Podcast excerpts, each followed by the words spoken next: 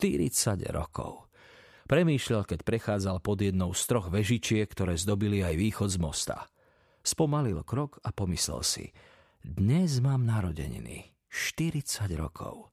Ale tu, v tomto tmavom meste veru, nestretnem nikoho, kto by mi podal ruku, aby som mal zámienku zastať a zložiť kufre. Veď mi predsa musia zablahoželať. Približoval sa k úzkému priechodu medzi vežou a rohom akejsi budovy. E, potrebujem na dnešnú noc hotel – oslovil muža, ktorý prechádzal okolo neho.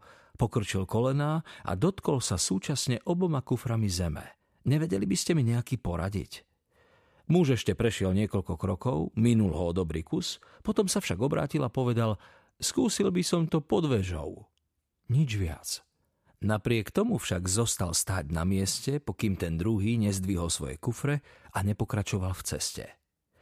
Kým sa ešte s batožinou v rukách pýtal hostinského, stojaceho za výčapným pultom, či nemá nejakú voľnú izbu, hostia, čo nehrali biliard a sedeli pri stolíkoch popri stenách hostovskej miestnosti, začali posúvať stoličky, aby na ňo lepšie videli.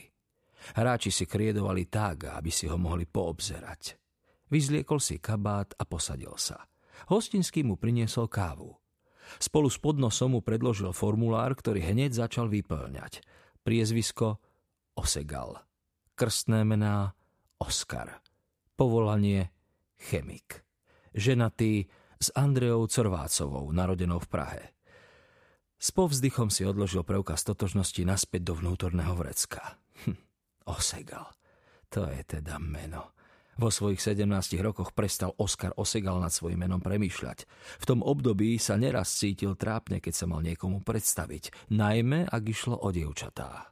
Z vrecka na veste si vytiahol plochú plechovú škatulku a vybral z nej tabletku, ktorú si hodil do kávy. Sedel tam takmer nepohnuté. Dúfal, že sa mu vďaka tej tabletke uľaví a prejde ho bolesť hlavy. Hráči biliardu si ho už prestali všímať, o to viac si ich však všímal on. V ušiach, precitlivených od bolesti, mu za každým zabrnelo, keď gule narazili do seba – Rozmýšľal, aké by to bolo, keby sa v tej miestnosti odrazu zmenil dym na hustý koberec, zakryl by biliardový stôl a udusil by všetok zvuk. Za výčapom sa otvorili dvere. Vyšla z nich dievčina, ktorá musela skloniť hlavu, pretože hneď za dverami sa dvíhali nahor úzke strmé schody. Bola nízka a tučná. Mala na sebe vyblednuté zelené šaty a zástierku z tenkej bielej látky. Tá jej hore vybiehala do špicu, prišpendleného medzi okrúhlymi tučnými prsami. Pristúpila k Osegalovi. Prsia sa jej pod úzkými šatami vzdúvali a strúhali nafúkané dlhé grimasy ako deti, ktorým nedovolia ísť von. Mala tmavo plavé vlasy, ale vpredu vyblednutú kučierku. Na temeni boli úplne mokré. Nadol jej padali ako dáky mastný strapec. Mám vám kufre vyniesť hore? Spýtala sa Osegala s nápadnou veľkomestskou intonáciou. Nie, nie, ďakujem, odpovedal, neobťažujte sa. Keď dopijem kávu, pôjdem si hneď ľahnúť a vezmem si ich sám. Ha, ale to nie je nejaká námaha. Namietla a už aj sa zohýbala. Nechajte to radšej, povedal a pritom zaodrhal. Sú tam krehké veci, som totiž kúzelník. Naozaj? Spýtala sa, keď sa opäť vystrela. Rukou sa oprela o roh stolíka, pri ktorom sedel. Usmiala sa.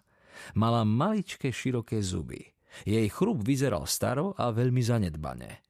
Hneď, keď som vás uvedela, som si pomyslela, že je na vás čosi zvláštne. Umelci sem chodievajú dosť často. V zime usporadúvame v zadnej sále varieté. Boli tu už aj Kilim a Havajans. Poznáte Bila Bismana?